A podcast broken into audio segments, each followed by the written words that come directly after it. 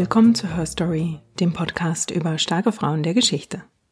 Ich bin Jasmin und ich erzähle euch alle zwei Wochen von einer Frau, die einen Platz in den Geschichtsbüchern verdient hätte. Wie immer sage ich als erstes Danke für eure Nachrichten und Kommentare. Also danke an Paula251 und an Munich Ulla, die sehr tolle Bewertungen bei Apple Podcasts dagelassen haben.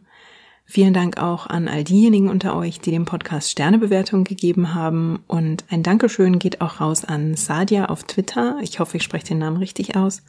Für ihre Empfehlung des Podcasts und auch an Viviane für ihre liebe Nachricht auf Instagram. Wenn auch ihr ein Wörtchen dalassen wollt, schreibt mir doch einen Kommentar auf der Website oder eine Bewertung für Her Story bei Apple Podcasts oder sagt Hallo auf Twitter, Instagram oder Facebook. Die Handles erwähne ich am Ende der Folge nochmal. Ihr habt es vielleicht schon gesehen, dass die Folge heute ein bisschen kürzer ist. Das liegt daran, dass ich gerade mit Hochdruck schon an der nächsten Folge arbeite. Das wird nämlich eine Sonderfolge. Ihr dürft gespannt sein, was ich mir für euch überlegt habe. Weil es aber wie gesagt eine Sonderfolge ist, bringt das eben ein bisschen mehr Vorbereitung mit sich. Insofern heute etwas kürzer, dafür beim nächsten Mal wieder in der vollen Länge. Nachdem wir ja letzte Woche mit Irena Sendler wirklich keine einfache Geschichte hatten, springen wir heute in eine ganz andere Zeit, nämlich ins 14. Jahrhundert. Genau, es geht ins Mittelalter, denn auch da gibt's natürlich Frauen mit eindrucksvollen Biografien, deren Geschichten oft übersehen werden. Und auch diesmal geht es um eine Frau, die über sich hinauswächst, allerdings auf eine Art und Weise, die ihr Heimatland Frankreich in Angst und Schrecken versetzt. Diesmal erzähle ich euch von Jeanne de Clisson, die im 14. Jahrhundert zu den Waffen griff und als Piratin im Ärmelkanal unterwegs war. Jeanne de Clisson wurde in wohlhabenden Verhältnissen geboren. Sie heiratete jung und verwitwete bald darauf. Mit ihrem späteren Ehemann Olivier de Clisson geriet sie dann zwischen die Fronten des bretonischen Erbfolgekriegs und nachdem ihr Ehemann von den Franzosen als Verräter hingerichtet wurde, schwor Jeanne Rache. Sie wechselte die Seiten und unterstützte fortan die Engländer statt der Franzosen. Jeanne de Clisson organisierte sich eine kleine Flotte von Schiffen, patrouillierte im Ärmelkanal und griff französische Schiffe an. Mehr als ein Jahrzehnt lebt sie als Piratin, bevor sie sich dann in England zur Ruhe setzt. Ein kleiner Hinweis zu dieser Geschichte, da wir uns im Mittelalter befinden, ist die Quellenlage natürlich etwas weniger reich als bei Geschichten aus der jüngeren Vergangenheit, aber Jeanne wird zum Beispiel in einer Chronik der Normandie erwähnt und taucht sogar in einem Friedensvertrag zwischen England und Frankreich auf. Man kann also wichtige Punkte ihres Lebens relativ gut rekonstruieren. Wenn es irgendwo widersprüchliche Angaben gibt, mache ich dazu aber eine kleine Bemerkung. Dann legen wir mal los. Jeanne wird im Jahr 1300 geboren. Das genaue Datum ist nicht überliefert, Sie wird als Jeanne de Belleville geboren und ihr Name bezieht sich auf das Städtchen Belleville-sur-Vie, südlich von Nantes an der Westküste Frankreichs. Sie ist das Kind adliger Eltern und ihre Eltern besitzen einige Ländereien. Diese Ländereien erstrecken sich sogar bis in den Norden von Belleville-sur-Vie bis in die Bretagne. Und damit hat Jeannes Familie also Ländereien, die den Zugang zum Wasser kontrollieren. Insofern hat die Familie in der Gegend also einiges Ansehen. Ihr Vater stirbt, als Jeanne noch sehr jung ist und es kann sein, dass Jeanne deshalb recht jung verheiratet wird, damit für sie gesorgt ist. Im Mittelalter dienten Ehen ja aber auch oft dazu, Machtverhältnisse zu schaffen oder zu sichern. Jedenfalls wird Jeanne mit dem Nachkommen einer anderen mächtigen Familie verheiratet. Sie ist dabei aber sogar für mittelalterliche Verhältnisse ziemlich jung, denn sie ist zwölf Jahre alt, als sie den 19-jährigen bretonischen Adligen Geoffroy de Chateaubriand heiratet.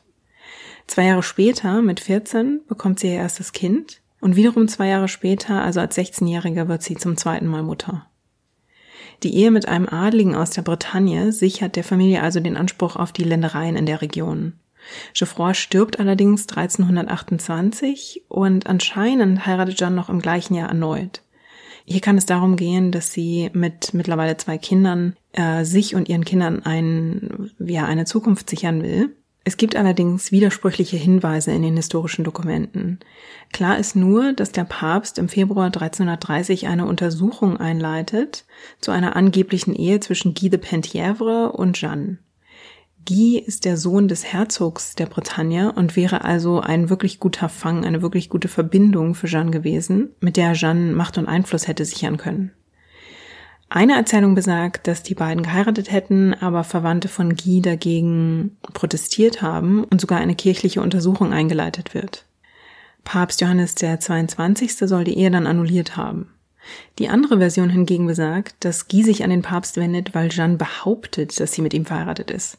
Die genauen Details dieses Lebensabschnitts kann man heute nicht mehr genau rekonstruieren, aber für das Jahr 1330 lässt sich belegen, dass Jeanne tatsächlich heiratet, nämlich Olivier de Clisson. Und je nachdem, welcher biografischen Erzählung man glaubt, ist das jetzt also Ehemann Nummer drei oder Ehemann Nummer zwei. Olivier ist ebenfalls ein wohlhabender Bretone und hat eine Burg in Clisson südöstlich von Nantes. In 13 Jahren Ehe bekommen die beiden fünf Kinder, Jeanne und Olivier begründen durch ihre Ehe eines der mächtigsten Häuser der Region, denn beide besitzen verhältnismäßig große Ländereien. 30 Jahre später werden allein Jeannes Ländereien zum Beispiel auf einen Wert von 30.000 Pfund geschätzt.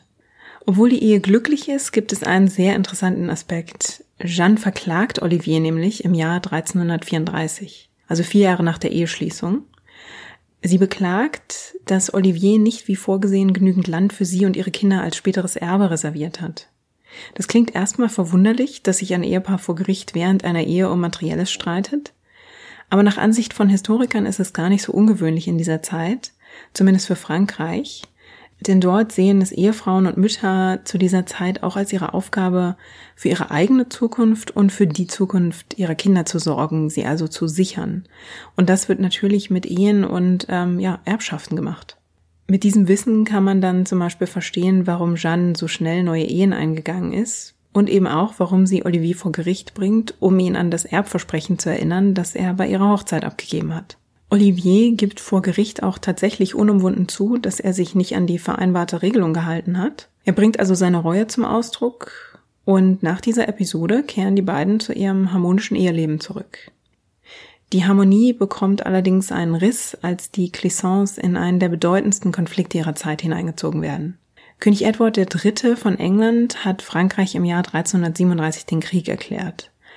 Dieser Krieg ist heute als Hundertjähriger Krieg bekannt, weil er sich bis 1453 hinzieht. Ich erspare euch jetzt aber die detaillierte Geschichte des Hundertjährigen Kriegs, aber ich verlinke euch die Infos dazu in den Show Notes, wenn ihr euch da genauer einlesen wollt. Für Jeannes Geschichte ist eigentlich nur Folgendes wichtig. Die Bretagne in Frankreich ist damals ein Herzogtum und hält sich zunächst aus dem Konflikt raus. Als aber im April 1341 der Herzog der Bretagne stirbt, bricht ein Streit um dessen Nachfolge aus. Der Halbbruder des Herzogs ist ein Sprössling der Familie Montfort. Der hebt Anspruch auf den Herzogsposten aber auch die Nichte des Herzogs sieht sich als rechtmäßige Anwärterin. Sie ist die Tochter von Guy de Penthièvre, wenn wir uns erinnern, das ist der angebliche zweite Ehemann von Jeanne. Und ihre Verwandten aus den Familien Penthièvre und de Blois sind mit dem französischen Königshaus verbandelt. Die Familie Montfort wird hingegen vom englischen Königshaus unterstützt. Jeanne und ihr Ehemann Olivier unterstützen zunächst die Ansprüche der Nichte und damit die Interessen Frankreichs. Olivier und seinen zwei Brüdern wird sogar die Verteidigung einzelner Burgen in der Gegend anvertraut. Einer der Brüder wird bei einem Angriff getötet, der zweite ergibt sich und läuft zu den Engländern über. Und im Oktober 1342 wird Olivier dann von den Engländern in der Schlacht um die Stadt Vannes besiegt. Bei dieser Niederlage wird er gefangen genommen und einige Zeit später aber für eine relativ niedrige Summe Lösegeld von den Engländern wieder freigelassen. Ein Freund Oliviers aus dem Haus de Blois verdächtigt ihn daraufhin, dass er das Haus de Blois verraten habe und dass er nicht loyal gegenüber dem französischen König sei. Und dieser Verdacht wird für Olivier fatale Folgen haben. Kurz nach seiner Freilassung unterzeichnen Frankreich und England im Januar 1343 zwar den Friedensvertrag von Malstroit, aber dieser Frieden ist im Nu wieder dahin. Und auch de Blois und der französische König haben ihr Misstrauen gegenüber Olivier nicht vergessen. Deshalb hacken die beiden dann einen Plan aus. De Blois und König Philipp VI. laden eine Gruppe Adliger aus der Bretagne zu einem Turnier ein. Auch Olivier de Clisson gehört zu den Eingeladenen. Doch kaum beim Turnier angekommen, wird Olivier festgenommen, nach Paris entführt und dort des Verrats bezichtigt und angeklagt. Auf Verrat steht die Todesstrafe, Olivier droht also die Hinrichtung. Jeanne besticht einen königlichen Unteroffizier und versucht ihn dazu zu bringen, die Exekution zu verhindern. Der Unteroffizier wird aber festgenommen und gesteht. Er wird begnadigt, aber Olivier wird zur Sicherheit in ein anderes Gefängnis verlegt. Jeannes Plan ist also fehlgeschlagen. Sie kann Olivier nicht retten. Er wird am 2. August 1343 wegen Hochverrats hingerichtet. Ihm wird der Kopf abgeschlagen und der König verfügt, dass der Kopf in die bretonische Hauptstadt Nantes geschickt wird. Dort wird der Kopf auf eine Lanze aufgespießt und vor den Stadttoren zur Schau gestellt. Das Ganze soll als Abschreckung dienen, damit niemand auf die Idee kommt, den König zu verraten. Der Adel der Bretagne ist geschockt vom Vorgehen des Königs und Jeanne soll außer sich gewesen sein vor Wut.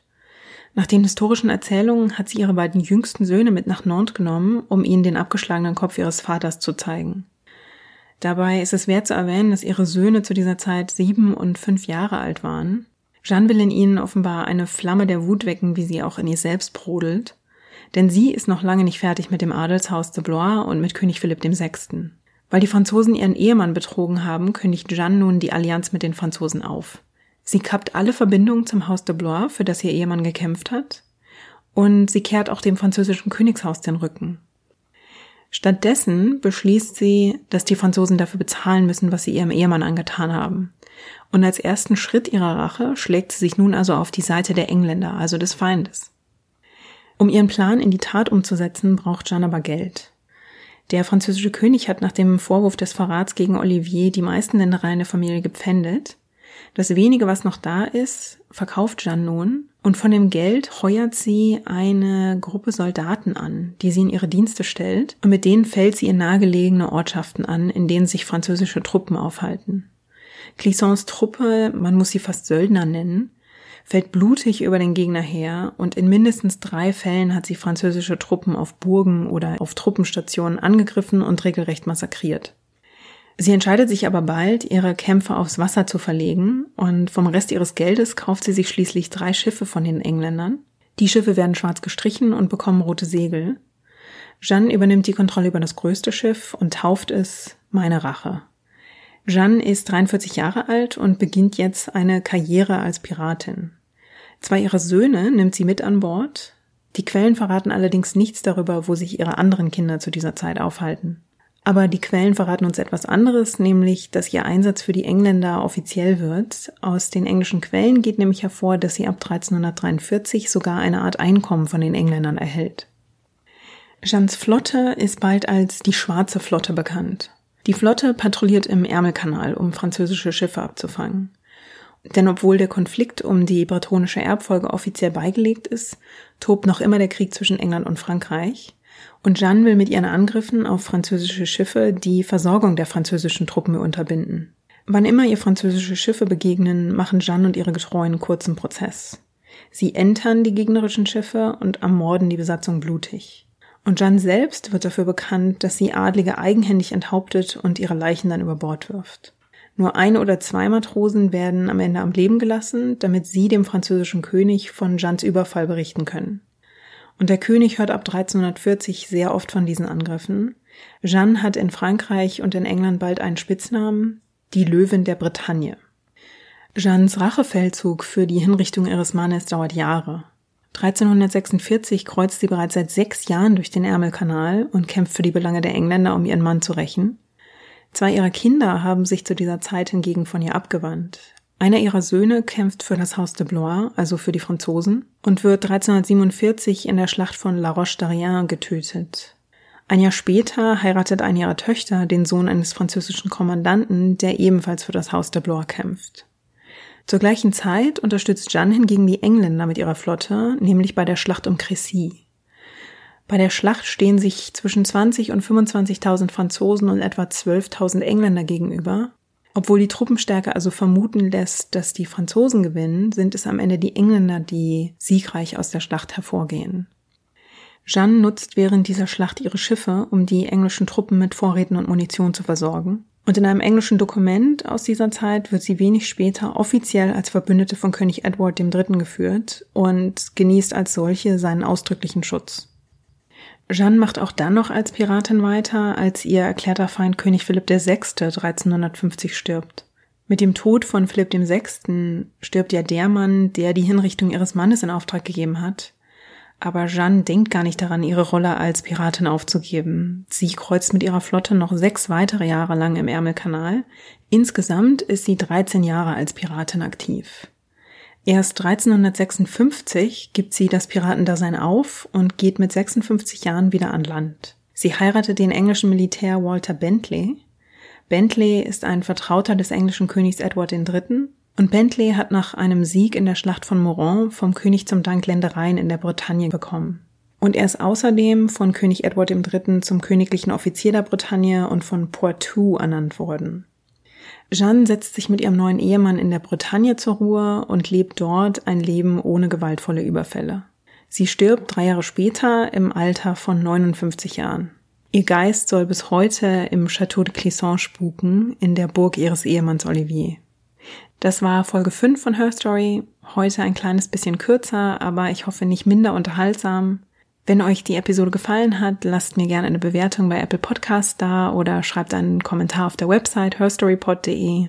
Ihr könnt Fragen oder Themenvorschläge auch per E-Mail schicken an feedback at herstorypod.de oder ihr folgt Herstory in den sozialen Netzwerken. Ihr findet mich auf Twitter und Instagram jeweils unter herstory-pod und auf Facebook unter Herstory Geschichte Podcast. Lieben Dank fürs Zuhören. Wir hören uns wieder in zwei Wochen mit der nächsten Episode und bis dahin lasst es euch gut gehen.